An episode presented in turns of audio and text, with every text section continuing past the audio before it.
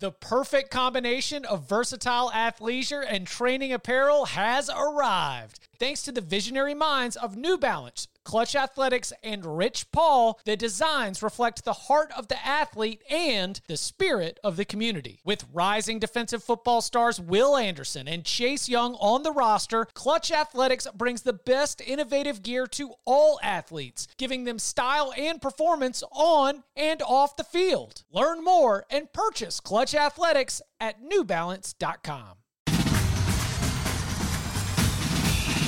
Welcome back to the Cover three Podcast with your hosts, Chip Patterson, Tom Fornelli, Danny Kanell, and Bud Elliott. It's your call for the best college football coverage, from National Signing Day to the National Championship and everything in between. C B S Sports presents the Cover three Podcast. And welcome back to the Cover three Podcast here on C B S Sports. That's Tom Fornelli, that's Danny Kanell, that's Bud Elliott, I'm Chip Patterson, here to get your weekend started right with those Week seven locks. Thank you to all of you that are tuning in at youtube dot com slash cover three, watching us live uh, as we get our cards set, as we continue this competition for the uh, the entire college football season. Uh, let us begin, as we always do, updating on last week's results. Tom had the best record of anybody on the show last week. It was five and four. Uh, the wins include Nebraska plus three and a half, the over forty-six in Akron Bowling Green, the Utah plus three and a half, and U T S A plus three and a half.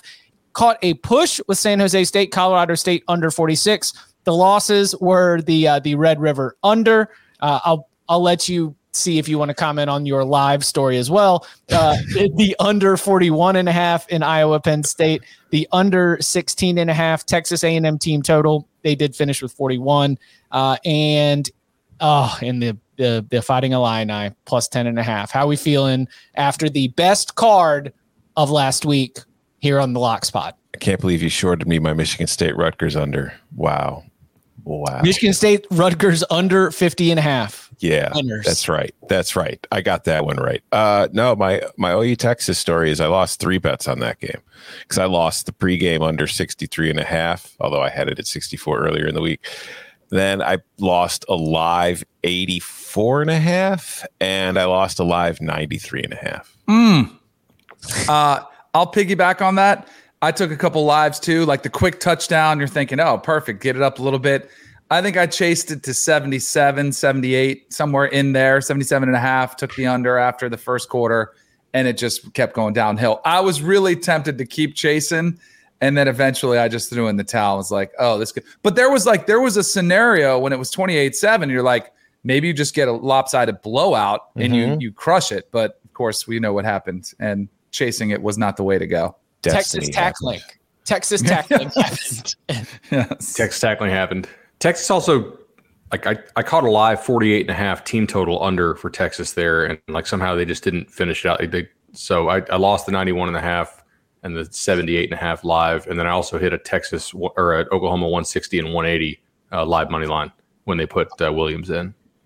Uh, all right, so Chip had a three and five week. The wins were Iowa minus one and a half, and Nebraska plus three and a half. That was a, a lock agreement with Tom, and Virginia plus two and a half coming back against Louisville.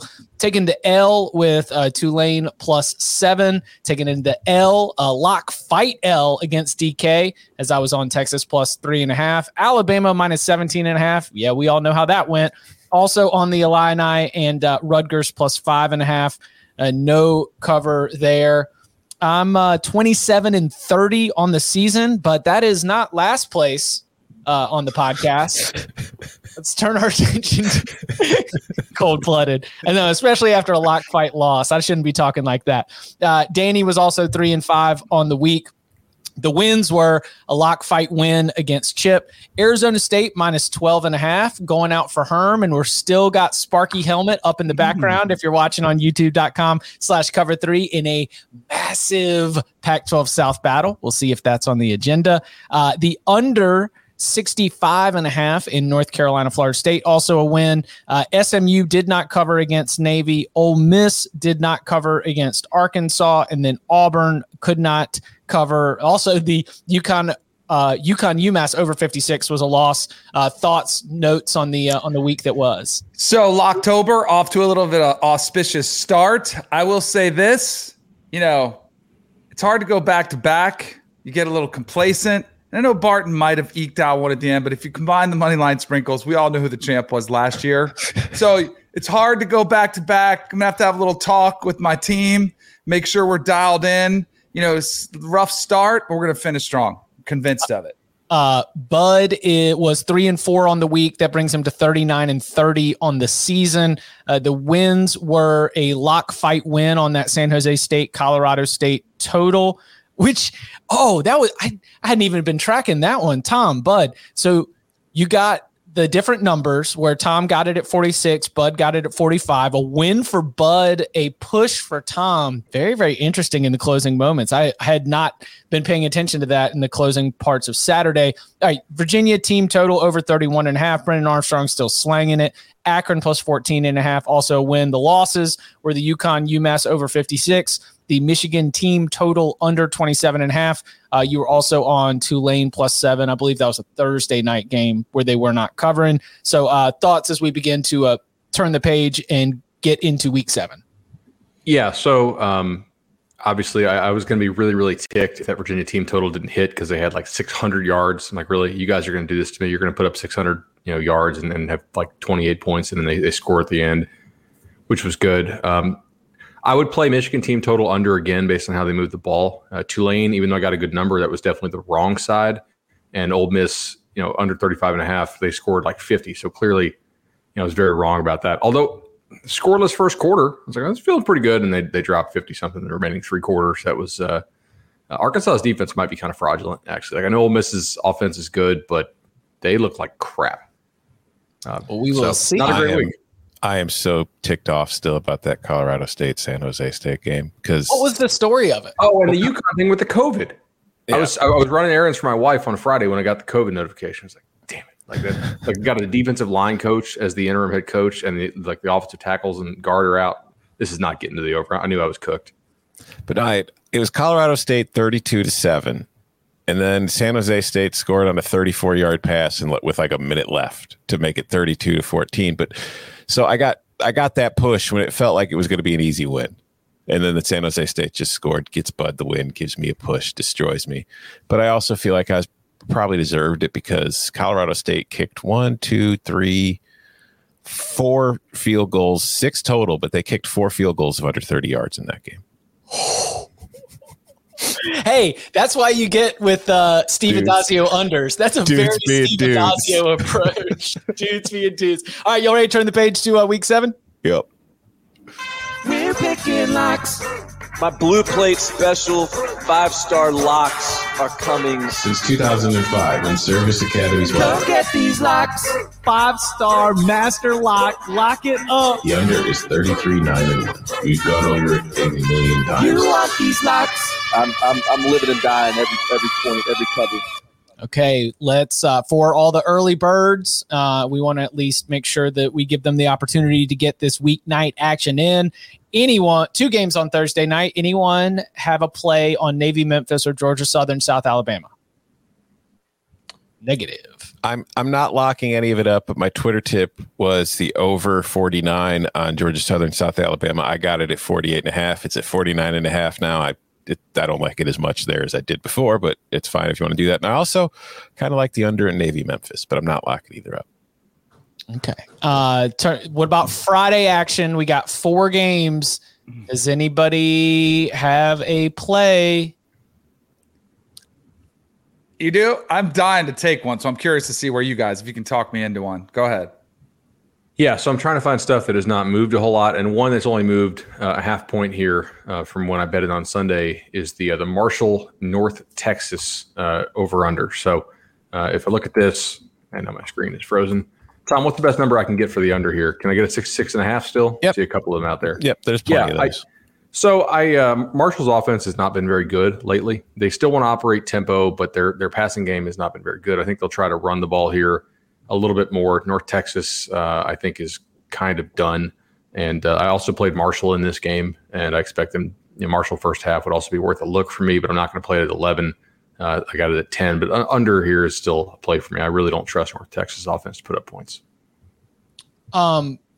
For only the seventh time in the one hundred twenty-six year history of Clemson football, four of the first five games have been decided by eight points or less. In fact, all of Clemson's F B S games have been one possession games so far this season. And you're going to trot out a thirteen and a half? No, sir. We ride with Dino covering this number. If there's a fourteen, I'd love it, because yeah. that's the that that was what I was hoping for. But I I still think, and I can expand on this because there's like a second and third principle that uh, works in favor of Syracuse. But the first one is like, I don't know. I think Clemson might be cursed to play nothing but one possession games. Clemson might win the A C C, and it might win the A C C by a total scoring margin of like six points per game.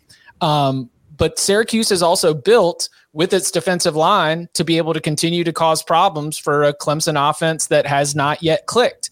I, I realize that with the week off, you're you're at risk of having everything come together for D J Uiagalelei for that offensive line. Kobe Pace has emerged as a good running back option uh, with Will Shipley going down.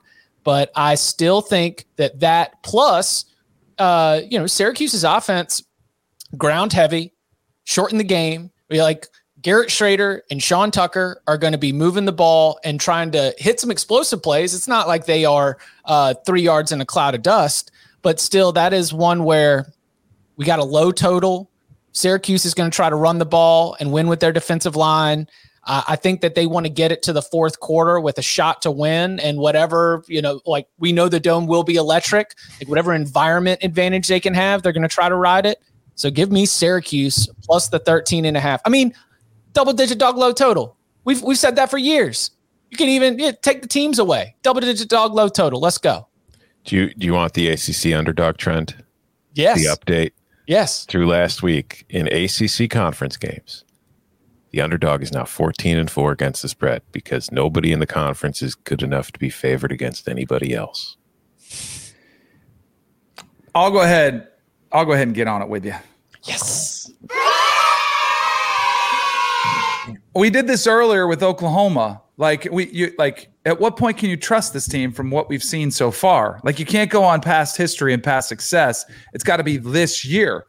And while Oklahoma may have figured some things out, we haven't seen that from Clemson just yet. The injuries are mounted on the defensive side of the ball, where a bye week isn't going to bring somebody back from an A C L. Like they're gone for the season. In the case of O'Brien Brzee.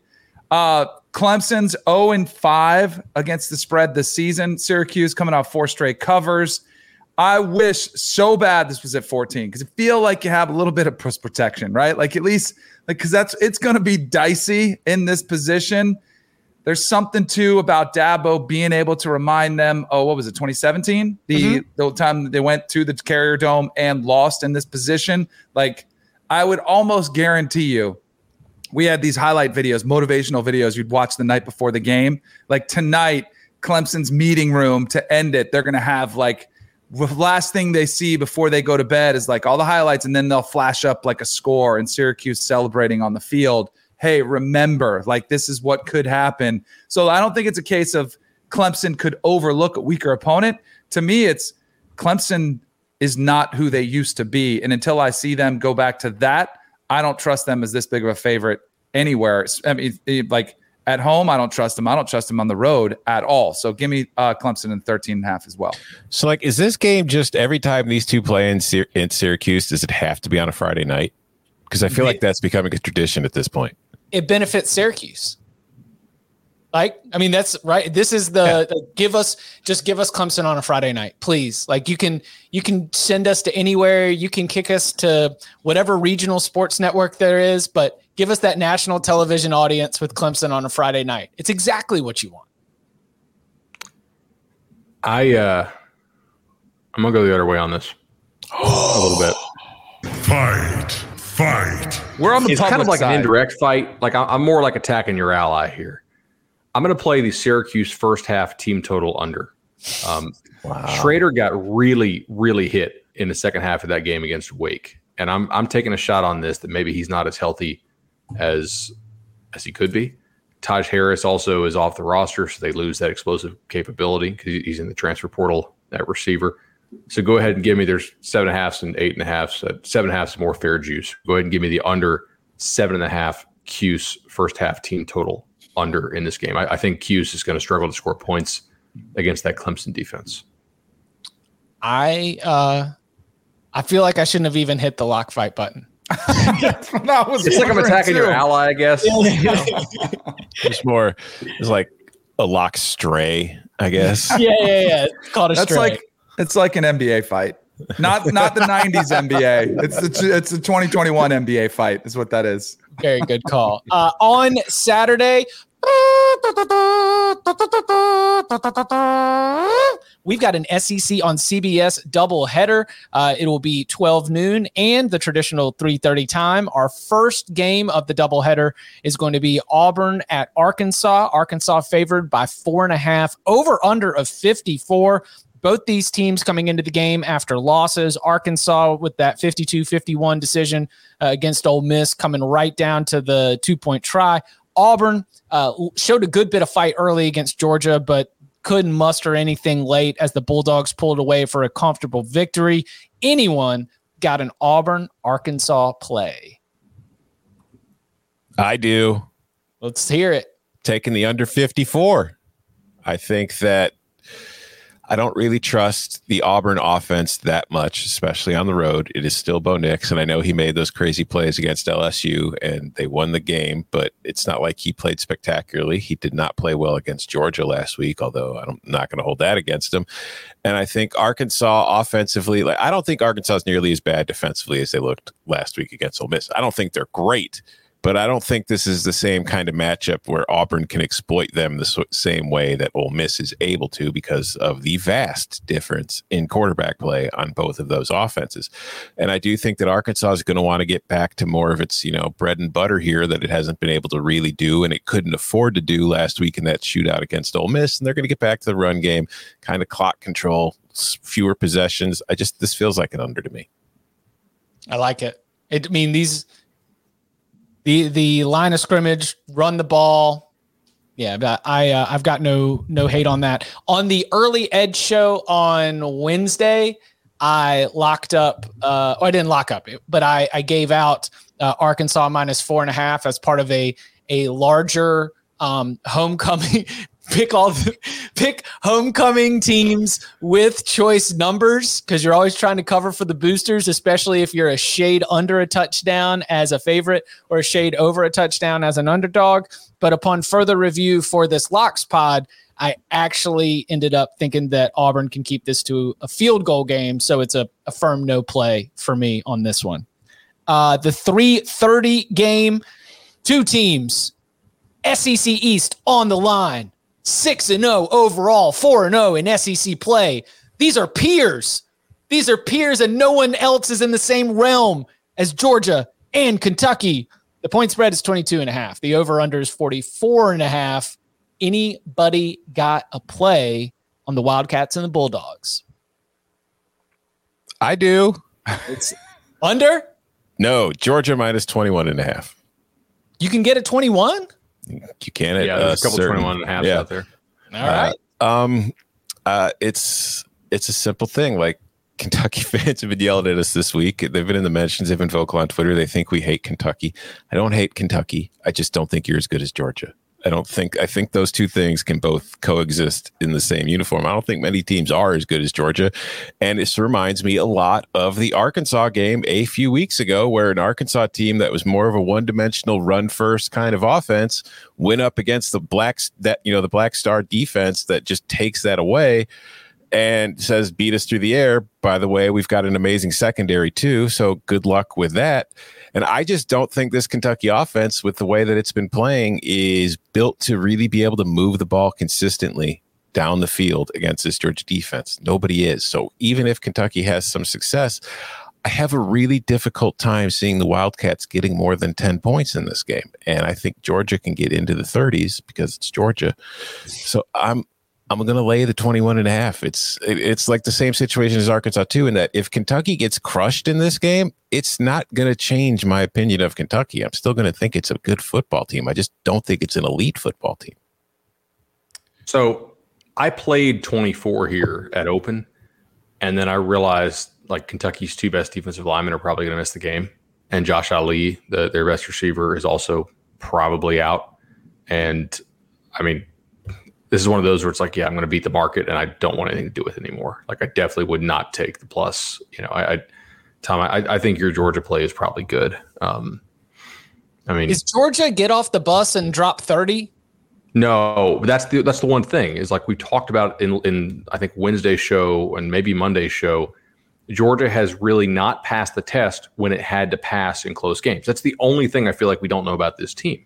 It's an excellent defensive football team. Maybe the secondary, like if they face an elite level passing attack, we will still learn about that, which is kind of why I'd like to see them play Ohio State. But Kentucky's defense this year is not quite as good as it's been in prior years. So I, I twenty-four was a principal play, just taking that number. Uh, but eef, that's that's not great. It's like they run the ball, they run the ball, they run the ball, they run the ball, and then as soon as they get a little bit of wiggle room, now we open it up just to be able to show you on tape that we can do all these things, but it's not the starting point for Georgia's offense is what I think I'm hearing from the analysis. This might be the game where Will Levis looks like the Will Levis we saw at Penn State. I That's one thing that scares me is I like the under in this one, but I'm worried about Will Levis pick six potential, you know, late where you could see some tacked on. No, I mean, like, because I think they're going to have to try to – I don't think Chris Rodriguez is going to be looking like he's looked against the first six opponents. So I think they're going to have to try to – and we've talked about Will Levis, you know, just chucking it, like just trying to take those deep shots. I don't know. I think it could be up for grabs later. I like Tom's side. I like the under, but I'm not going to lock either one of them up. Uh, the big headline game in the primetime slate, uh, we've got – let's let's talk about the, uh, the Oklahoma T C U game. Uh The Sooners are at home. It has been a dramatic week in the wake of Caleb Williams replacing Spencer Rattler. We are blacking out windows of the practice facility. We've got student reporters flying in Mission Impossible one style on cables with binoculars trying to figure out ways to give the insider report. I mean, the Sooners are thirteen and a half point favorites. Total is at sixty-five. Uh, games in Norman. Oklahoma home overs is definitely uh, on the table if you want to go take it. But has anybody got to play in this game? Has Lincoln lost his mind? I think we're learning that Lincoln is a little bit closer to like Kirby and like some of the other more uh, like I, I read Lincoln from covering like I think the like the twenty eighteen Orange Bowl week. Uh, I've done some Peach Bowl week. Like I've done some of those like five day events where you're just around these coaches and these teams every single day. And he can give you that, you know, like, oh yeah, cool. Nah, man, I'm, I'm not like tightly wound like everybody else, but now you get a quarterback controversy and we is we're starting to see some true colors uh, so far, I think. I mean, I, I understand the position he's in, in that he's scared if he just comes out and say the job is Caleb Williams and he's going to lose Spencer Rattler for good. And they really don't have any else on that depth chart. If, you know, if something happens to Williams and Rattler's gone, then they're going to be in a lot of trouble. But I mean, blacking out dorm room windows because you're afraid of people spying on your practices when like the entire damn world saw you put Caleb Williams in last week. They saw you keep him in the game as your team came back to beat Texas. Nobody out there thinks Spencer Rattler is going to be starting this week, Lincoln. There's nothing to hide from. Just it's the truth. Rip the Band-Aid off instead of delaying the inevitable. It's I will say com- Bama also does this, right? Like they like there are certain there's clauses in these leases that for the condos that overlook Bama's practice facilities. I, I was in school there when, when these went up and they're like, you can't be on your balcony between X time and, and X time. It's that crazy. Is power. Unbelievable power. I don't they get, have lease agreements away. That have clauses in them. So you can't watch practice. That's insane. I, I don't get taken away access from the regular reporters who were not yeah. in, in a public building looking. It's like, wait, okay. So somebody without access watched practice and saw it. So I'm going to take away access from the guys who were playing by the rules. That's just like, that's only going to encourage more source reporting. I'm sorry, but this, out, dude. This is all, I'm sorry. This is all combustible because of one person. And it's not Lincoln Riley, and it's not Tanner Caleb Mordecai. Williams. It's the one person that they are terrified of. And we should have seen these signs coming. I've referenced Q B on Q B one on here. What? Go watch the relay. If you haven't watched it, watch the relationship he has with his backup quarterback. It is weird, and he talks a lot. He treats him like a piece of crap, and like it's just awkward. And if he treated Caleb Williams like that, who I thought Caleb Williams was like, yeah, during the game, clearly he was fired up. But then he didn't go to Big twelve Media Days either. Are you kidding me? You don't bring your starting quarterback to Big twelve Media Days to represent your team? That was red flag number two. And this is red flag number three. And there's going to be like, this is a major worry, because if Caleb Williams gets hurt and Spencer Rattler is not available, they have a freshman walk-on. Like that is not the scenario you want to be in. There is nobody else on this roster. So all we're seeing is Lincoln trying to cater to what I think is a spoiled brat, like an entitled brat in Spencer Rattler. From everything we've seen from him so far, that's what he's given you. And yet, And I'm any other situation, if this was any other quarterback with a little, an ounce of depth, they would say, Pete, go ahead. See you in the transfer portal. We'll go compete against you next year. Who? And it's not. Who called the We're, game for A B C on Saturday? Who was in the booth? Her, Herbie, Herbie and uh, Fowler. Was it Herbie and Fowler? Because yeah. yeah. I felt like Herbie made a point to mention, after Caleb Williams came in and scored on the very first play, Herbie made a point to mention how happy the Oklahoma sideline and his teammates looked, yes, compared to other times in the game. I talked to Herbie this morning uh, for our radio show. Herbie was on. Herbie's had a lot of Oklahoma access, so you can read between the lines. He was there calling the game against West Virginia when they were chanting Caleb Williams' name. He was there, and he's also covering the game this week. It's not a healthy situation, and especially like, I, and I don't like. It's just. It is what it is. And I, I think it's going to be something to keep an eye on, because I think it could impact Oklahoma's season. And, you know, we'll see. Let you this know, get to fourteen. And I don't hate the Frogs. I, I'm I, with you. I played it.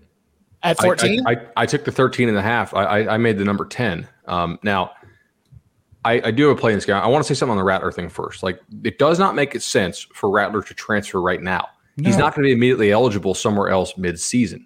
And even though we love Caleb Williams, Caleb Williams still has a sample set of like thirty yeah. passes on the year. He could get hurt. I hope not. He also could get exposed by some of these other defensive coordinators out there that have more talent than Texas does on its defense. And you probably will need Rattler at some point this year. So it would be a really dumb move for him to transfer. Uh, it's also, I think, a good argument for taking a lesser talented program guy quarterback. You know, that in, in twenty, was it twenty twelve, Jimbo signed Jameis, but he also signed a guy named Sean McGuire, right? And Sean McGuire was never going to be an N F L guy. Like, he wasn't talented like that, but he was a depth guy. And I think increasingly in the transfer portal era, if you can kind of supplement your studs with somebody who is more of a program guy, who's, you know, going to go sell insurance for some big booster when he gets done, but has a little bit of ability to play, um, I think that's going to be very valuable, because, you know, Tanner Mordecai is starting now for S M U. If Rattler had left prior, uh, no big deal. We got Mordecai backing up, right? But now he's gone. So as you said, Chip, they have the freshman walk-on. So I, I think for recruiting purposes, finding a guy who may not have like legitimate N F L aspirations, or at least not immediate playing time aspirations, may become sort of an inefficiency to exploit uh, in, in in the market here. Coca uh, has for, great, great recommendation. Sorry. Stetson Bennett was the perfect example. Yeah, exactly. Or um, remember, Saban tried to get Minshew a couple mm-hmm. years ago, and he ended up at Washington State at the last minute. Um, I'm playing the under in this game.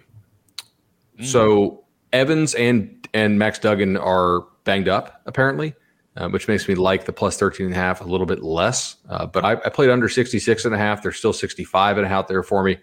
Uh, so I will take the under sixty-five and a half in this ball game. I do think Caleb Williams will make Oklahoma run the football more, uh, which could lead to maybe one fewer possession per side. We know T C U wants to try to run the football.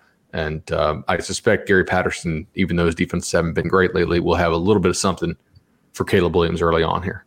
Bud's got three picks in, and they're all unders. He's coming from a brand. There we go.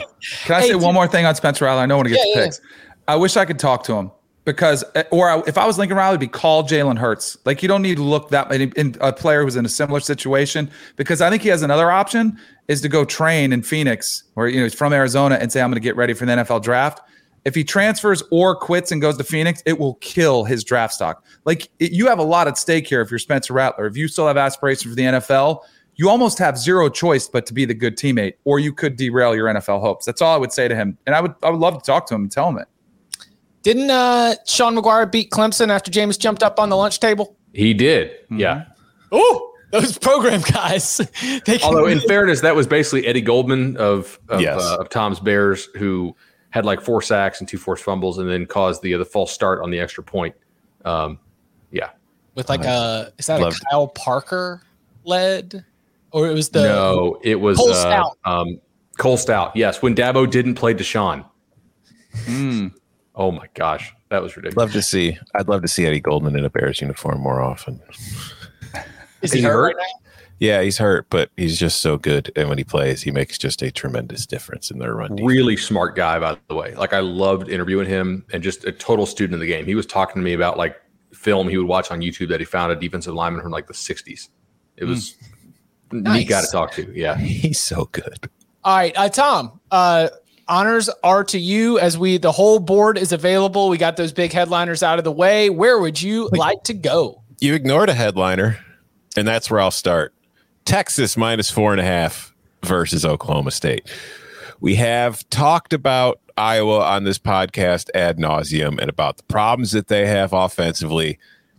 If you look at all the metrics, Oklahoma State's offense is basically the same as Iowa's, but Oklahoma State's defense has been phenomenal. They're not as, but the difference is Iowa plays like the complimentary football where its offense isn't good, but its defense is able to turn you over like mad, and they have awesome special teams. Oklahoma State has a horrible offense and a good defense, but they have a negative turnover differential, and they have awful special teams. So at some point, I can't help but believe Oklahoma State is going to run into a buzzsaw. And I think that buzzsaw is Texas coming off a heartbreaking loss to Oklahoma. I think the Longhorns are the more talented team. I think they're the more well-balanced team. And I think that on Saturday, in a game that Texas needs to win to make sure it could stay in the Big twelve title race, Texas is going to do that. So hook them. Give me the horns. Mm. I so bad want to fight him because I'm so worried about the horns from a, I won't do it. I'm not going to do it. I'm a little worried about the hangover impact of losing a game like that national stage. It's a noon kick this weekend. Oklahoma State's pretty good, but I'm, I, I agree with all your points. There's just something about a flat game for, for Texas. And Casey Thompson coming off his best game yet, five and oh. I'm with you. I think Austin, I think Longhorns should win. I think they should win comfortably, but there's just something about Big twelve play and get weird and Mike Gundy, you know, coming up with a game plan. But I'm I'm not going to fight you because I actually want Texas to be good. I would love to see Texas play again Oklahoma. Like, so I want to see that scenario unfold. But I think we I, I'll be curious to see how this. You going to take that from Clayton? You just going to let Clayton talk oh. that stuff? Clayton's Clayton. talking that smack. Yeah. I like it. I, I'm in a rough spot here right now. I got to use some. I got to demonstrate some self control and get back to discipline, Danny, so I can get back to my winning ways. Clayton I, uh, says, "Fight him, gun shy." For those on the audio side, I played under sixty-one and a half. I'll play under sixty and a half here. Okay.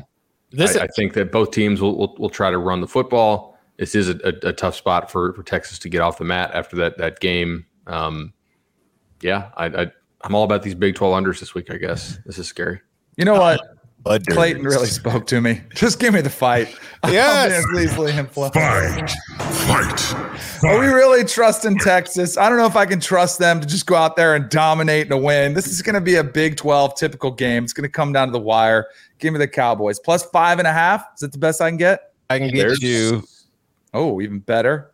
I can get you five. I don't know. Do you see five and a half anywhere, bud? Um, give me a second here. Oh, you know what? All I see is five now. I think it was a yeah. five and a half earlier. All yeah, right. uh, DraftKings says DraftKings is a five and a half. For oh, there we go. Better. Bang. Let's go.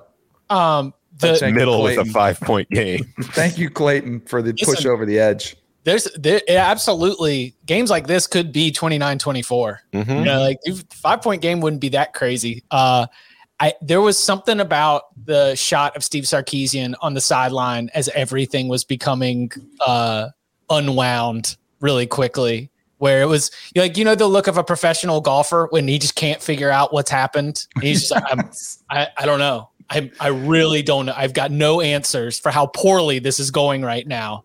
You know um, what I, I liken it to? Do what? You remember when you were playing Little League Baseball or sometime when you were playing baseball, maybe you had an error and all of a sudden you're out there in the field and you're like, don't hit it to me, don't hit it to me. And then all of a sudden you get like four balls in a row that are like funny hops or you got to charge them.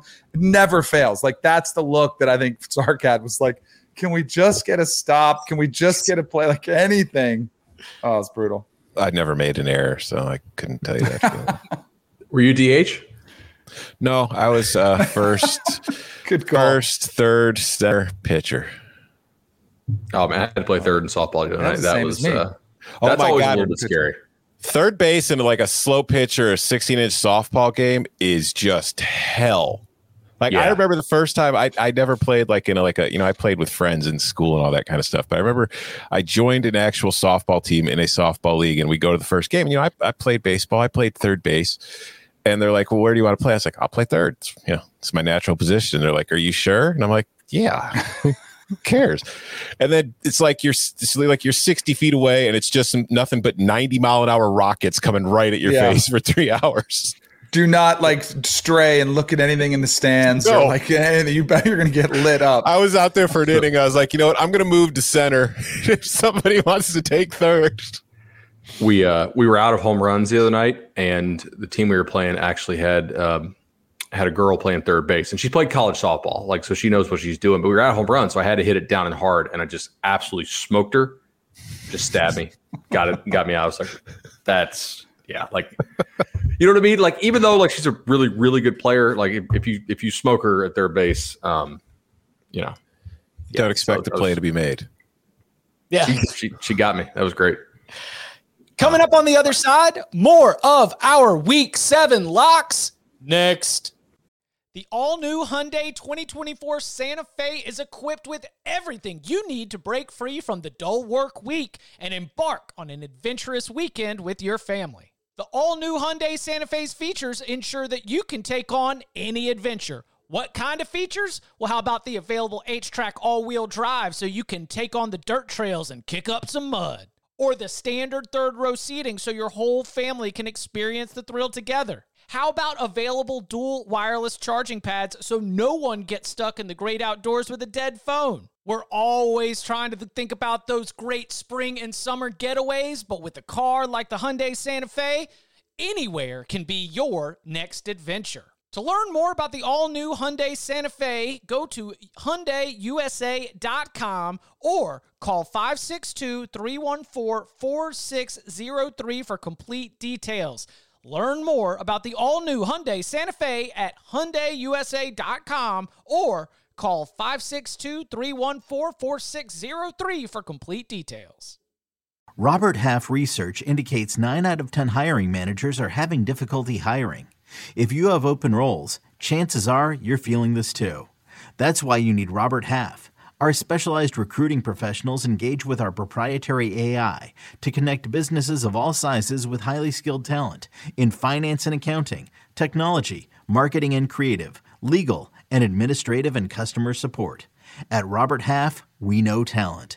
Visit robert half dot com today. You know, um, if you look confident, then people are just going to treat you differently. And you are going to have your experience, whether it is in a social or business occasion, it's going to be enhanced because you like the way you look. Your confidence is palpable and people are just going to have better responses to everything you're bringing to the table. I mean, we think about getting dressed up for special occasions, but what about the everyday? And, and think about how at every level, confidence is just so important. And you can get more confidence by putting together the absolutely perfect outfit. And you don't even need to go to a showroom. You don't even need to go uh, to one of those busy uh, stores where they're just going to take too much time and make you wait. No. There is an awesome opportunity from Indochino for you to get personalized clothing delivered right to you. Indochino offers completely custom-fitted suits, shirts, casual wear, and more surprisingly affordable prices. Every piece is made to your exact measurements, and you can customize every single detail. I mean, like every inch of your body, you can get that custom. Every piece is made with your exact measurements, and you can choose everything about the suit. You know, the fabric, the lapel. Do you want it monogrammed? They can do that. Statement linings, anything to create a suit that fits you and your style perfectly. And the best part, Indochino suits start at just three hundred ninety-nine dollars with all of those customizations included.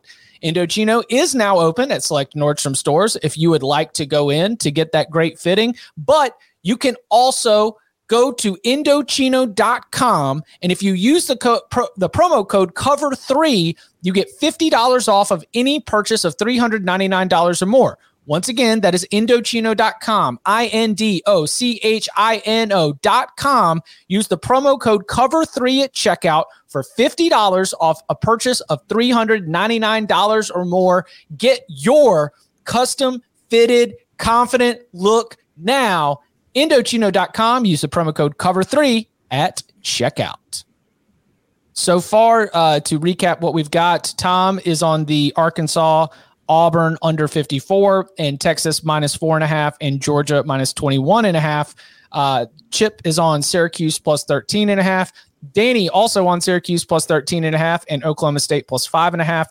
Bud has got the Marshall, North Texas under sixty-six and a half, the Syracuse first half team total under seven and a half, the Oklahoma T C U under sixty-five and a half, and the Texas Oklahoma State under sixty and a half. Um, I bet under in every single Big twelve game this week on that's, Sunday. That's just who you are. It's who Either you my numbers are jacked up, or this is going to be like, hopefully it's windy in, in, in the middle part of the country. I don't know. What a fun position to be in where you're like, I, I don't know. This is, like, I feel, um, I feel if like there's I'm, something you could trust. Big twelve defenses are definitely it. It is going to be windy in Austin. I'm going to take a bath. We'll okay. Hey, hey, listen, positive thinking, bud. Come on. we we, we got to get this going in the right direction. They all moved in the right direction, I will say. Okay. Um, I'll I'll drop a little uh, D K two for one special here. Ooh, what you got? Uh, let's take the number two team in the country, the Iowa Hawkeyes, and let's go ahead and lay those eleven and a half points against Auburn. Not really too worried about any kind of uh, hangover situation against Purdue's offense. I think that the Hawkeyes defense will still be able to control that game. And on that note, you could guess the other half of the two for one special is the under. So I will go Iowa to cover the eleven and a half. I think the line's a little too small. Uh, I like that I'm getting it under thirteen. And then I will also tack on that under forty-three. I just don't think Purdue is going to be able to score a whole lot of points in this game. And so it's uh, it's the slow uh, the slow suffocation, the boa constrictor, wear you down till eventually you look up at the end, and and this is a low scoring, what, twenty-four to ten. I mean, ten would even to me sound a, a little a little impressive for Purdue, uh, based on the way the offense has played so far, and especially the way Iowa's defense has played so far. So I like the uh, the Iowa and also the under. What scares me about the total is that Purdue is definitely the kind of team that could throw a couple interceptions to Iowa and give them some very short fields. Yes, ab- absolutely they could. Um, Chip, so something I did play, uh, shout out to Chris Felica. He mentioned uh, on his podcast, the you know the Bear on Game Day, that he he uh, he had heard some, Purdue had some COVID stuff. So I went ahead and fired some shots uh, at the biggest number I could find, uh, Iowa minus seventeen and a half plus two hundred. Like I, I'm not going to lock it up just based on COVID, but I figured like some of the alt line stuff, if you guys are out there listening, hey, listen to us live, right? Maybe this moves by the time, but uh, that that can't hurt your cause if, if Purdue has COVID stuff. I had put together, Bud, the like just just in general, I was like, okay, so if you got uh, fifty-one games between uh, F B S and F B S teams, then that's uh, two hundred four normie plays and over five hundred deep cut D-gen plays for all y'all out there. And you know what my fi- over five hundred calculation did not include? The M F and all. Yes. So how many how many potential plays are there for people to make if we also include the alt line? Over five hundred uh, if you want to get in on all your halves and totals and team totals, uh, all down the line. Uh, all right, open board. In, in, who's who's feeling it? Who wants to jump on it? I'll go ahead. I got a principal play. I mean, we, there's an elephant in the room that's out there. What's going to happen in Knoxville, Tennessee, when Ole Miss comes to town with Lane Kiffin and Jeff Lebby, high-flying offense going against Josh Heupel? I so bad want to take Ole Miss and say that I feel like Ole Miss is better. It feels like the time, like I saw a lot of Tennessee fans like, oh, because they were so beaten down and so battered that I thought they had a proper perspective coming into the season, which is something you very, very rarely will see in Knoxville. And then all of a sudden, like a couple games, they see some explosive fireworks, and I see some a lot of optimism. I see it, and yet I believe in Ole Miss more. But when I see an eighty-two, I think where it's – there was an eighty-two and a half this morning. I think as it sits right now, it's at eighty-two. The principle has to stand. You have to take the under on this one. So give me well, the under. Well, there's eighty-three right now. Oh, even better. Then give me under eighty-three in Knoxville between Mississippi and Tennessee. I just bet it too. Uh, and I, I'm, I'm, I'm, I'm joining you there on the under. Um, so I just can't get to this number, right? Tennessee, I think, is my number one tempo team. Ole Miss, I believe, is my number three. And so obviously, like, I take my projection and then I use my tempo factor to mess with the total, right? Which jacked it up pretty high. But still, eighty-three is a ton. There's only like seven teams in the country, I think, that run this offense. And that's being generous to Syracuse if you call what they do offense. And I, I do think that they have a decent understanding of what bothers these offenses. And if you don't have the athletes to do that, which neither of these defenses do, I think what they're likely to understand can win it for you is either go completely reckless and try to get turnovers, which maybe they'll do. I don't think so. Or really hang back, dare the opponent to be patient, and try to win, you know, what I call red zone roulette. And I, I think at least one of these two teams will try to execute that strategy here. And, I mean, they could go over, sure, but I, I just think eighty-three, I, I can't get there. I, I made the number seventy-eight and a half, so this is almost five points off for me. Hey, Chip, hit that Latifah.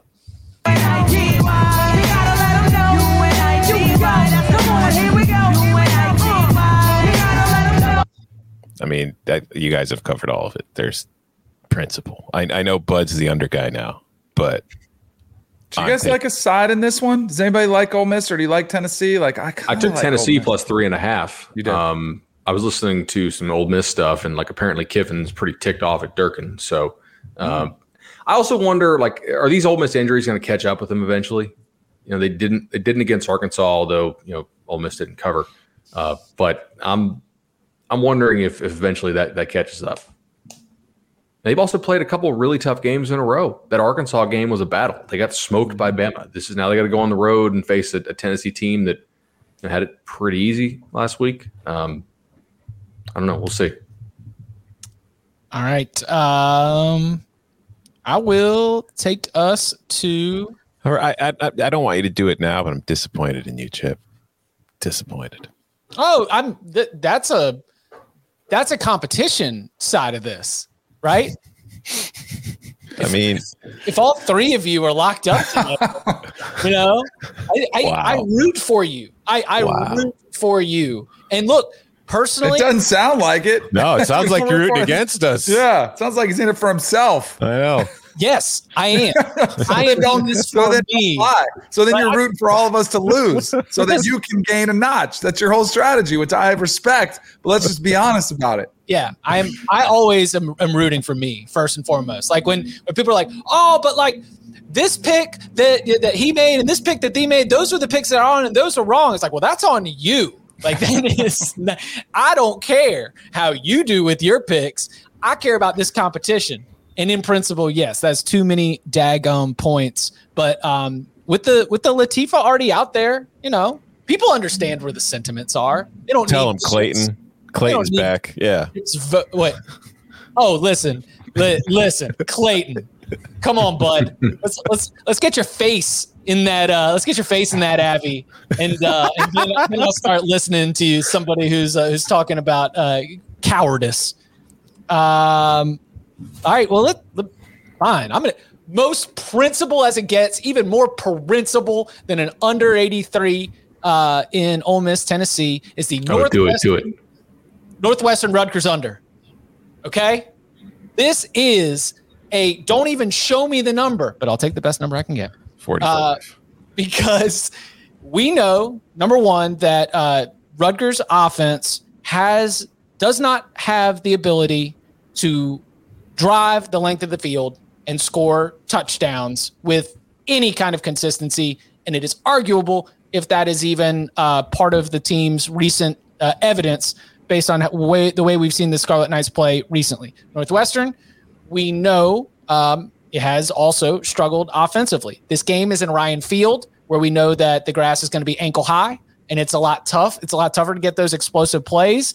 And I just, I see this one. Uh, oh, what's our weather? Like, how's what's the wind like coming off Lake Michigan? Well, Chip, I'm glad you asked. The tall grasses of Ryan Fields will be blowing through the wind, as we'll have fifteen to sixteen mile per hour winds coming in off of Lake Michigan, settling in over Evanston and blowing balls left and right. Oh, it's going to be blowing balls there. Yes. Blowing balls. Northwestern Rutgers under. Lock it up. How, how old are we? So, I'm agreeing. I am. Lock agreement. Oh, nice. Not yet. I, I cannot get there on this show, but I do have some notes because remember, Northwestern was off a bye last week. But I put out that call every week, and I appreciate you guys weighing in on this for the injuries, right? What injuries did you see? And a helpful Cover three commenter said, hey, three of Northwestern's offensive linemen went out in the fourth quarter against Nebraska. Now, Northwestern does not get a whole lot of media coverage, so I have not been able to find out if these guys are back and good. But I will be watching the starting lineups from whoever. I assume somebody will be in the press box, right? I just, it's my notes left over. Like if they have a bye week, then I, I port it over to the next cell for the next week. If Which they're missing three irony. offensive linemen, I'm firing like like under under like this like crazy. Um, it's a great irony that Northwestern, Northwestern doesn't get any media coverage, considering everybody in this industry went to Northwestern. And, and they're like, and they're all just like, nah, we saw that. We don't care. We don't need to talk about that. Well, the bad news doesn't get talked about because they're all carrying water for the cats. True. True. Um, all right. Listen, Danny. All right. Th- I'm going to give you guys some stats, some trends to look at from the Cover three Locks podcast. I Last year I was Gator Danny, right? This year I am under Gator Danny because I have picked the Florida Gators in their games against Kentucky, Tennessee, and Alabama to go under in all three of those. Two of them were wins. The Alabama game was a push. It's killed me. Um, Florida this weekend, the total in Baton Rouge is sixty. I don't know what we're going to get from the Tigers. I do feel like the people are still kind of expecting fireworks from what we saw last year. This is a different looking offense for Florida. I think they'll be able to establish the run. I think their defense will be able to slow down Max Johnson and that aerial attack because they are not trying to run the football at all. I have no idea where L S U is going to be mentally if they lose this one ugly. I feel like probably after Bama's the time when maybe Ed Ogeron has thrown the door. Like, do you want to switch to an interim coach after that one? But I could see an I could see a, a lopsided L, uh, Florida win, but I don't see a high scoring affair. So give me the under sixty in Florida versus L S U. I I don't know what's going to happen in that game. I've no idea. A lot of guys out for, for L S U. L S U? I, I played the nine and a half at open here, and now it's like what twelve. Um, Florida is off a bye, I believe, or they got Vandy last week. I, that, I wasn't not trying to like take a dig. Okay. No, it's a um, yeah. Um, we've this we've could got, be. They need to score some points. Yeah. We've got we've got nine separate underplays, not not including like agreements and unities. We've got nine separate wow. unders in nine different games. Wow. The uh, it's also a Gator revenge game. Shoe, it's the shoe revenge. Yeah, game. yeah. Mm-hmm. Marco got Wilson it. forever. Marco Wilson. Wherever. Uh, let's uh, let's throw another under on the card. I will be taking the under in Alabama, Mississippi State.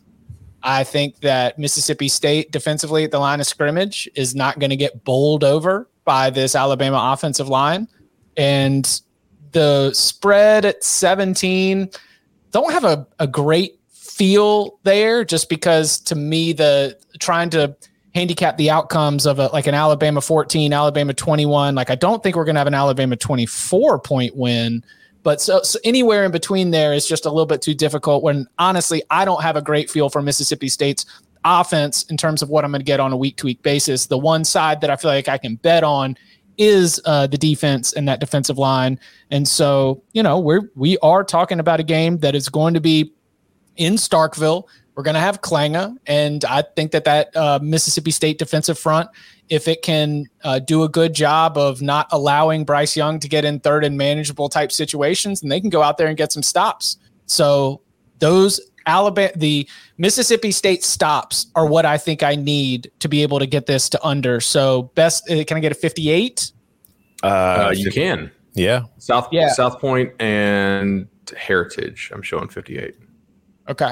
Yeah, let me uh, let me go ahead and get that Bama Mississippi State under. Chip, I, I played this under sixty-one. I would actually play it under all the way to fifty-seven. I, I, I yeah, I, I like your side here, but I already have so many plays. I'm, I'm gonna not gonna lock it up. Not not gonna go agreement and steal your thunder. I I like to hear your endorsement. You know, the same way that I endorse y'all's unity, but instead I get called a coward because I'm not gonna ride these coattails. Because you're a coward. I'm, I'm out here providing uh, balance. This isn't a nineteen. This isn't a movie produced in the nineteen nineties about the nineteen fifties, where if you call me Yella, I'm going to end up like you yellow-bellied coward. I'm going to end up making the bad decision that I shouldn't have made, and then learn a lesson about how you don't make bad decisions when someone calls you a coward. Clayton's been very quiet uh, recently. Maybe he's finding the profile photo. Maybe. Oh, yeah. I hope so. Uh, all right, let's go. I've got one, two, three left. I've got four. Okay. I will go with one of my favorite plays of the week. I'm taking Wisconsin minus thirteen and a half against Army, because Army runs an option offense and nobody can run on Wisconsin. And that is pretty much the crux of my defense here. Um, Wisconsin's had plenty of problems offensively this year, but they've also played a very difficult schedule to open the season. They've played good defenses to open the season with Penn State, Michigan, Notre Dame. Army's defense is good. Like metrically, the numbers suggest that it's good. It's just, it's also not filled with Power Five scholarship athletes. It's, it's filled with Army cadets. And I think that Wisconsin, while it has looked overpowered at times, will be able to overpower the Army defense. And I think that the Badgers will be able to run the ball. I think they might actually have receivers find ways to get open in this game too.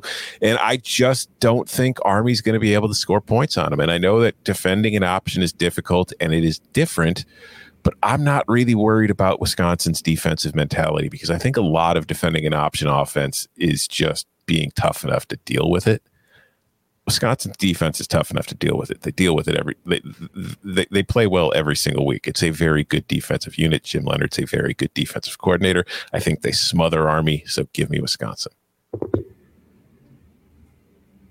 I took the under in this at forty-three, I think, when it opens, which kind of correlates with Tom's play, obviously. I don't think a high-scoring game, you know, fit, it's fits at thirty-nine um, and a half right now. Yeah, yeah, it's moved. Give me the over. Give me the oh. over. Oh. We need an over. Like I gotta, like we gotta, like we gotta buck this trend a little bit. We can't be all. I get you a thirty-nine. Even better. Give me thirty-nine. I kind of want to fight you in this position, like one of those ones. Like, how do you trust Wisconsin against anybody, including a feisty Army team?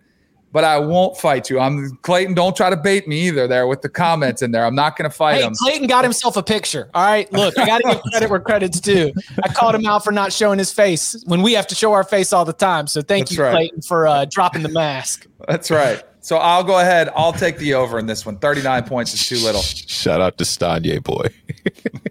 um. All right, what, Bud? What do you have left? Uh. Well, I've got. I. I I'm pretty much out. I have a couple sprinkles. Okay. Um, give me Baylor minus six against B Y U. I am, uh, well, number one, Baylor's offensive coordinator has a good bit of institutional knowledge about this B Y U team, since it's former B Y U offensive coordinator Jeff Grimes. Also, the that offense that he's brought in and installed at Baylor has really been having a lot of success. And I think that B Y U, I think B Y U is a very good football team that may have peaked early. I think its best football might be in the rearview mirror, and I was not impressed by the performance. The result itself of losing to Boise State is not anything that anyone should be embarrassed about. I just didn't think that B Y U ever really threatened in that game, and Boise State is a team that if we were going to think as highly as about B Y U as the opinion polls had them in terms of their ranking, probably should have taken care of business, or probably should have at least um, been a little bit more dominant in that position against the Broncos. And so I just, I go back to the the rhythms of a college football season and wonder if after coming real hot out the gate, three Pac twelve wins, including wins against Arizona State and Utah, I just wonder if this is a point where they're a little bit vulnerable. Still a very good football team, but I'm getting it under a touchdown against a Baylor team that's pretty hot right now. So uh, give me the Bears minus six. Not locking it up, but I'm with you on the thought process. And like you would do to me, I'm going to root for you to lose. Okay. Bad blood here in week seven. Uh, all right, Danny, how many you got, I got left? One. I got one. Uh, all right. You see the helmet? There it is. I'm going back to the well, to my Sun Devils. I think it's just still as a pick 'em right now. Um, I don't know if th- I, I think that's the one of the yeah. lines that I saw. Yep. Yeah, I can get you um, a pick. Give me Arizona State to win outright. They already lost earlier in the year in Provo against B Y U. I think that's plenty of motivation. I think Utah's a little bit overvalued because they beat a bad uh, U S C team last week. Uh, I think Jaden Daniels is getting right at the right time. I think Arizona State is on a collision course to beat, not to beat, to meet uh, Oregon in that Pac twelve championship game. I think they're realizing and they're starting to realize some of their full potential. I think their defense will have their way against Utah as well. So give me the Sun Devils in Salt Lake City. First big test for Cam Rising, right? I mean, mm-hmm. like that Utah offense has been a lot better since he's been in there, but I don't know how much we really give him, you know, credit for the U S C stuff because U S C is kind of a mess. Shout out to FanDuel who has this line at a half a point. In case there's a tie. So there you go. If it makes you feel better, instead of a pick 'em, I got you Arizona State plus half. All right. There we go. Yeah. I feel much better. In case there's a draw. Yeah. As, as we say. In case the game's called and there's a right. draw. Lightning, lightning, something. um. All right. I've, I, I've been trying to bury these uh, these two. Well, one of them, because I'm. It makes me really sad. I'm. I'm not fantastic. This is my first year of trying to like make my own numbers and tr- trying to really like dig into that process. A lot of it has been inspired by uh, Tom and Bud, who've been doing this for, for many years. And I just wanted to like in my own growth uh, here on the Cover three podcast and at C B S, I wanted to try. I've got Boston College, N C State as a pick 'em. And I don't, I, because emotionally, I don't want N C State to trip over itself in this position where every N C State fan is terrified based on years of experience of these, you know, weird road trips in A C C play where you just go and, and drop the ball entirely. But if I can, can I still get the three here? Boston College plus three at home in a spot where I get you three and a half. I will take gotcha. the three and a half. Um, I will go, uh, I will go Eagles. And it, again, it, it'd be disappointing for N C State to follow the very familiar script, but the, this isn't even necessarily about the recent years, but even in, in this season. This is the first time N C State has gone on the road since they laid an egg at Mississippi State. Like that's like we only have one example of N C State on the road this year, and uh, and it was N C State showing up and delivering a performance far, far below uh, what they have shown when they were playing at home. And, uh, yeah, I, my numbers say that this is a, I had this as a pick 'em. So that's three points of value. And that's a, that's a fire on the system plays. The system plays are okay. You know, slightly above five hundred as you might expect, but, um, Boston College plus three, lock it up. Then the other one from, uh, from the local angle, uh, North Carolina, Miami under, uh, I think that North Carolina's offense has been, you know, woefully under-delivering on um, – you got the Virginia game, you got the Georgia Tech game. They lit it up against Duke early, but even went into a shell after about the first half or so. Had a really, really poor performance after establishing the lead early against the Blue Devils. And at the same time, I'm I'm not going to buy that, uh, you know, Tyler Van Dyke is going to lead this uh, this Miami offense on some, you know, up and down the field, you know, shootout kind of win. I don't hate Miami plus the points, but more than anything, I just think that a lot of ratings have the North Carolina offense a little bit too high, and this game ends up being uh, a little bit more of a slobber knocker than you might have thought, especially given the way that the Tar Heels scored last year in Coral or in Miami Gardens. You don't so, hate Miami in the points. I like Miami in the points. I'm locking up Miami plus seven and a half against North Carolina. Mm. So I bet Miami plus seven, so I should lock it up. But after reading some of the reports midweek about how many guys maybe missed practice there at Miami during the bye week, and uh, Manny Navarro, I know, uh, who I know from covering high school down here for a while, said he expects a lot of dudes to potentially hit the transfer portal Uh, in the coming weeks. Like, I wonder who's actually playing for Miami. So I played the over in this at sixty-one and a half on Sunday, and I took Miami plus the seven, and now I feel like those are both not things I would still play. Uh, yeah, that, so the, uh, I believe. I don't in, know. I believe in North Carolina's defense still being bad. The Manny yeah. Diaz uh, comment about opted out of the season was not received well, I'm sure, in that locker room, and it wasn't by Derek King either, who quote tweeted opted question mark, and then quickly erased it, but it was gone. It was out there too late for them to scrub it. Um, I got one. I don't know if this is, is a sicko mode play, but I think it probably could. Have you guys noticed uh, that Shane Beamer, head coach at South Carolina, when he's playing against Georgia and he gets beat, he says, "Did you see all those five stars out there? Oh my gosh, this is the best defense we've ever seen." Did you notice what he said before Tennessee? Oh, this offense is the best offense. Maybe they're, they're explosive. They have so much firepower. He's he handles it really well, because then your losses don't look quite as bad. What does he say against Vanderbilt? Because you really don't have any excuse. You are supposed to win this game and win it handsomely in your backyard. Are we really at a point? Give our guy Barton some credit, where you can trust South Carolina as this big of a favorite against anybody?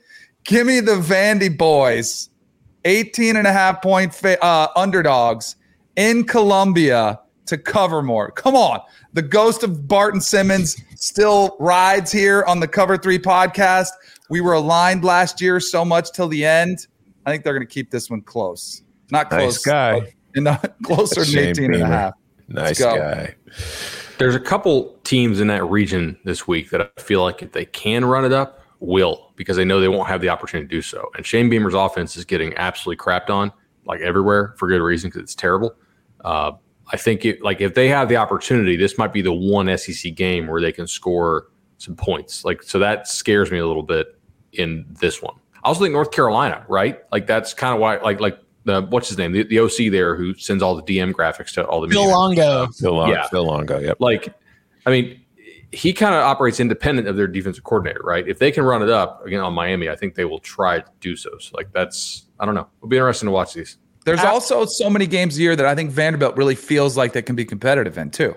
So this yeah. might be a game for Vanderbilt to feel like, hey, we got a chance in this one, because they don't a lot of times. So there's a couple, uh, if, if you were to like look at all the um, conferences, you've got a Colorado Arizona game. That were like that doesn't quite qualify as sicko mode, but it's got a lot of like South Carolina Vandy flavor to it, where we are seeing the some of the worst teams in some of these conferences finally end up staring each other down for a Thunderdome moment here in week seven. Colorado Arizona is the bottom twenty-five game of the century of the week. So, do you have an angle on it? I do. Uh, we we no, might in a little bit. Yeah. Ooh, okay. Oh, really? Okay. So, what, huh. all right, uh, do we have any more picks before we turn our attention to the twenty-one sprinkles? Okay. I've got two. I'll be quick because we are kind of running long. Uh, I'll start with I'm going to take another under in Michigan State, Indiana. Uh, I feel like this is a spot where Michigan State losing is a little too obvious. Like, I think we all expect the Spartans to lose at some point, and it's like, oh, this is a game where it could happen. Indiana, feisty, Tom Allen, the Hoosiers, what they've been able to do. I think that's a little too popular, so I'm going to stay away from that. Instead, I'm going to go with the under here, because this game kind of reminds me of when Michigan State played Nebraska a few weeks ago. Like, Nebraska's defense was able to limit the overall explosiveness of a Michigan State offense that has been, like, remarkably explosive, far more explosive than you ever think Michigan State's ever had a right to be. But also, I'm not entirely sure how sustainable it is. And I think they'll be able to at least limit Kenneth Walker, which limits the Michigan State offense. And I think Indiana can do that. So I think this is going to be a lower scoring game. I think Michigan State will win, but it's more of like a twenty-four to twenty-one kind of game in my eyes, and it will be like a twenty-seven to twenty-four game. And then my other lock, I am taking U C L A plus two and a half on the road at Washington. I just, Washington's offense looked good for a couple of weeks against a couple of real bad defenses. And now it's kind of gone back into just well, sicko mode, I guess is a good way to put it. And I, I think this is a U C L A team that it's obviously it's not what we thought it could be at the beginning of the year. It's not as good as we'd hoped for. It showed signs for, but I still think this is a pretty good team with a pretty good quarterback and a pretty good offense that will be able to move the ball somewhat against Washington. And I'm not entirely sure Washington can score enough points offensively to cover this spread, maybe not even win the game. So U C L A plus two and a half. I'm very obviously rooting for you here, Tom. Mm-hmm. I know it's important to you. Oh, yeah, for the Pac twelve South. All right.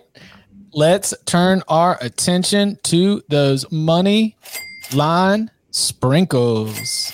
So, to recap, money line sprinkles. Uh, last week, Tom cashed that Virginia plus one sixteen, uh, took a loss for West Virginia and Memphis. Uh, Chip cashed Virginia as well as UMass getting it done against UConn, uh, lost on L S U at Kentucky. Danny cashed Boise, getting it done against B Y U. Uh, losses were Nebraska, Rutgers, and L S U. And then Bud uh, lost on F A U plus one sixty-five. The right now on the season, everyone is profitable on the money line sprinkles. Tom is ten and seven, but with a nine point nine nine units uh, positive t- tally. Uh, Bud is six and seven, up three point nine five units. Chip is eight and nine, up two point four six units. Danny is seven and ten, up two point one units. So, Tom, what, which boy are we sprinkling? I've only got two this week. I bet we teased it a little bit ago. I'm taking Arizona plus one ninety-eight. This is simply just kind of like a Colorado not good enough to be favored by that much over Arizona. This isn't really like a my numbers are telling me that this line is way off or anything like that. It's just, do I think Arizona can win this game roughly, you know, thirty-three percent of the time? Yeah, Colorado's not a team I'm trusting to win two-thirds of the time here, so give me Arizona plus one ninety-eight. And finally, my other one is Air Force plus one fifty-five against the Boise State team coming off a big win over B Y U. I think I think that offense could give Boise some problems. All right. Air Force trying to uh, trying to get hold of that Mountain West Mountain Division, uh, trying to get a get a leg up.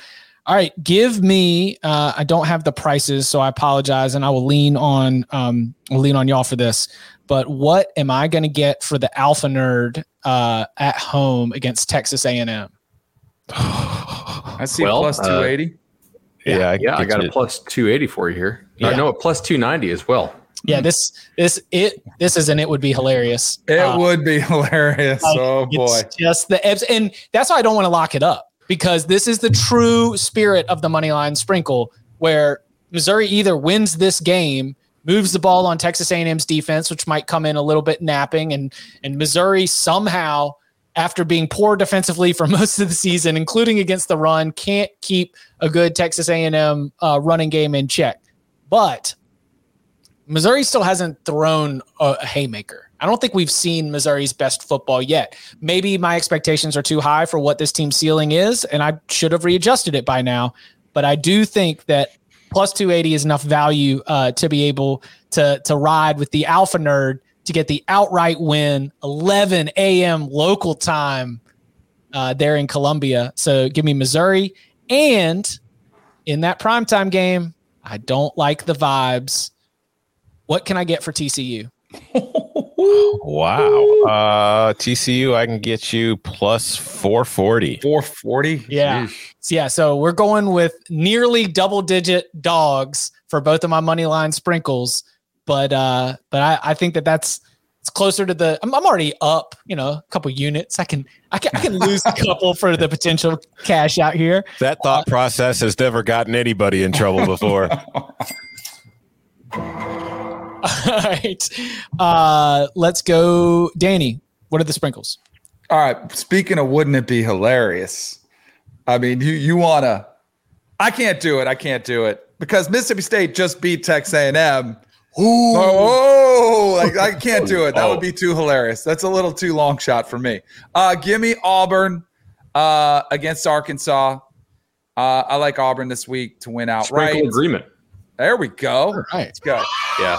I think Bo Nix is playing better. I mean, I, that, I thought they played actually really well against Georgia. I still think I was on the right side of that one, getting fifteen and a half. Uh, and Bo Nix was complaining about the officials on that one uh, pass interference before the half. I thought he was right on that one. But, hey, Georgia's the better team. I've seen more. I'm a little bit worried about Arkansas coming after that devastating loss. Their defense, I thought, uh, showcased some, uh, some vulnerabilities. So uh, give me the Auburn Tigers.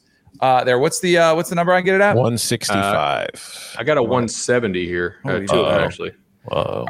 All right. The other one I have, uh, the A C C Coastal. The, what is it? The Wheel of I don't know. Is there a Wheel of Fortune aspect to it? Like just do it. The, oh, the Wheel the of Destiny. They used to do yeah, on E S P N. The Wheel the of wheel Destiny. Of stupidity. yes. Yes. The Wheel of Stupidity. Uh, Virginia Tech playing against Pitt at home in Blacksburg as a five point underdog. I like the Hokies. I mean, I think this this conference is an absolute disaster. I think there are a lot of good teams, but I don't trust anybody on the road as a five-point favorite. So give me the Hokies at home. And then speaking of swinging for the fences, I have to have one in here too. For like, I don't have house money. I'm trying to get catch-up money, which is the worst spot to be in.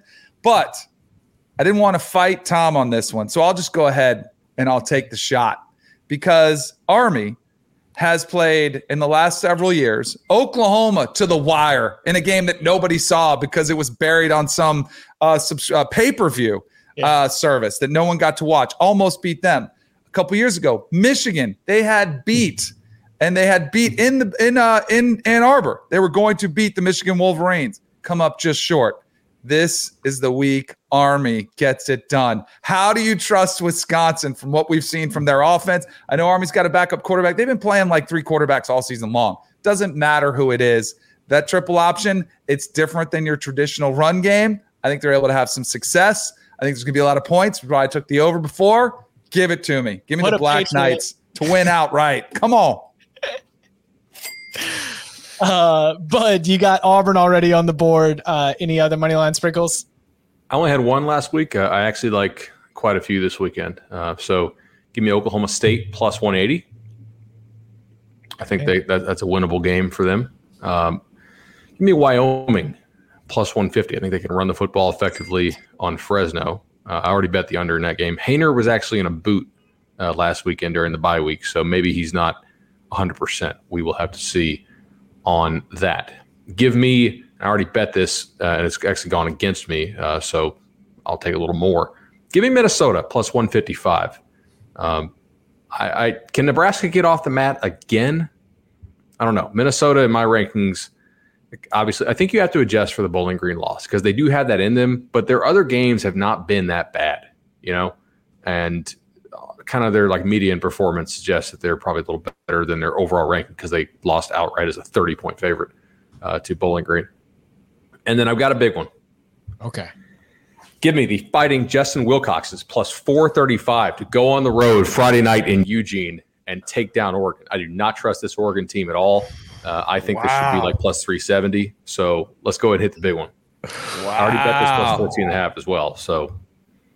Oh, man. Wow. That's, I mean, I don't think that's impossible at all. It's just that is going to be, if Cal does win that game, I can only imagine how absolutely awful of a football game that is going to be. Like, think about this. Should any team in the Pac twelve be like no vig line minus four fifty over another team not named Arizona? No, probably not. Are you going to stay up for it? No. Okay. What time does it start? ten thirty Eastern on a Friday. No, because I got a late you? night on Saturday anyway. I'll probably be in bed. What are they doing? Yo, Oregon's going to lose and not fall in the polls. No one's going to realize it. I'll be watching it. They still beat Ohio State. Keep oh, them that's right. Are you doing ten. Studio duty on Friday night for the I'll network? I'll be watching it up oh against gosh. San Diego State, San Jose State. So make sure you flip it around a little bit. We'll get a post-game recap about two a.m. Are you calling that game? Do you know if, uh, if, no, if uh, what's his name is back for San Jose State? I'm in studio for it, so I don't know. I haven't okay. talked to the coach. Hit up Amanda. Now. She's doing yeah. Oh yeah, well, yeah, it's a good call. Amanda Guerra, the goat. She'll I be. Hope, uh, oh, we gotta have a, we gotta have Amanda do a sideline report from one of the cranes. Yes. Can we get you know, that's right. You already said let's bring in all the old construction cranes it's because homecoming. It's, home, it's homecoming in San Jose. So I want all of the construction cranes from old graduating classes to roll up together. I'm, I, I like it. Uh, to review the the locks right now, Tom. His week seven card is Auburn, Arkansas under fifty-four, Texas minus four and a half, the under eighty-three in Ole Miss, Tennessee, Northwestern, Rutgers under forty-five, Georgia minus twenty-one and a half, Wisconsin minus thirteen and a half, Michigan State, Indiana under forty-nine, Miami plus seven and a half, U C L A plus two and a half. Chip's got Syracuse plus thirteen and a half, Iowa minus eleven and a half, Iowa, Purdue under forty-three, the Northwestern Rutgers, Rutgers under forty-five, oh, Bama, oh, Mississippi State under fifty-eight, Baylor minus six, Boston College plus three and a half, and the North Carolina Miami under sixty-three and a half. Danny's got Syracuse plus thirteen and a half, Oklahoma State plus five and a half, the under eighty-three in Ole Miss, Tennessee, the under sixty in Florida, L S U, the over thirty-nine in Wisconsin Army, uh, Arizona State plus a half in case there's a draw, and Vandy plus eighteen and a half against South Carolina. Bud has the Marshall, North Texas under sixty-six and a half, Syracuse first half team total under seven and a half, the under eighty-three in Ole Miss, Tennessee, the under sixty and a half in Texas, Oklahoma State, the under sixty-five and a half in Oklahoma, T C U. For sprinkles, Tom is on Arizona and Air Force. Chip is on Missouri and T C U. Danny is on Auburn, Virginia Tech, and Army. And Bud is on Auburn, Oklahoma State, Wyoming, Minnesota, and Cal. Woo! Let's go. You can follow him on Twitter at Tom Fornelli. You can follow him at Danny Kanell. You can follow him at Bud Elliott three. You can follow me at Chip underscore Patterson. If you subscribe to the Cover three podcast on YouTube, smash that little bell for notifications, then you will find out before anybody when we are going live officially on Saturday night for the Instant Reaction Show to recap all of the day's events and all of the weekend's events. So make sure that you go and do that. Subscribe wherever you get your podcasts as well. And give us uh, that five-star review. We are filling up the mailbag. We tackled a bunch of questions earlier this week on Wednesday. We will do so again next week as well. Uh, so leave us a five-star review. Put your mailbag question in there. We will add it to the big old bag of mail. Gentlemen, thank you very much. Thank you.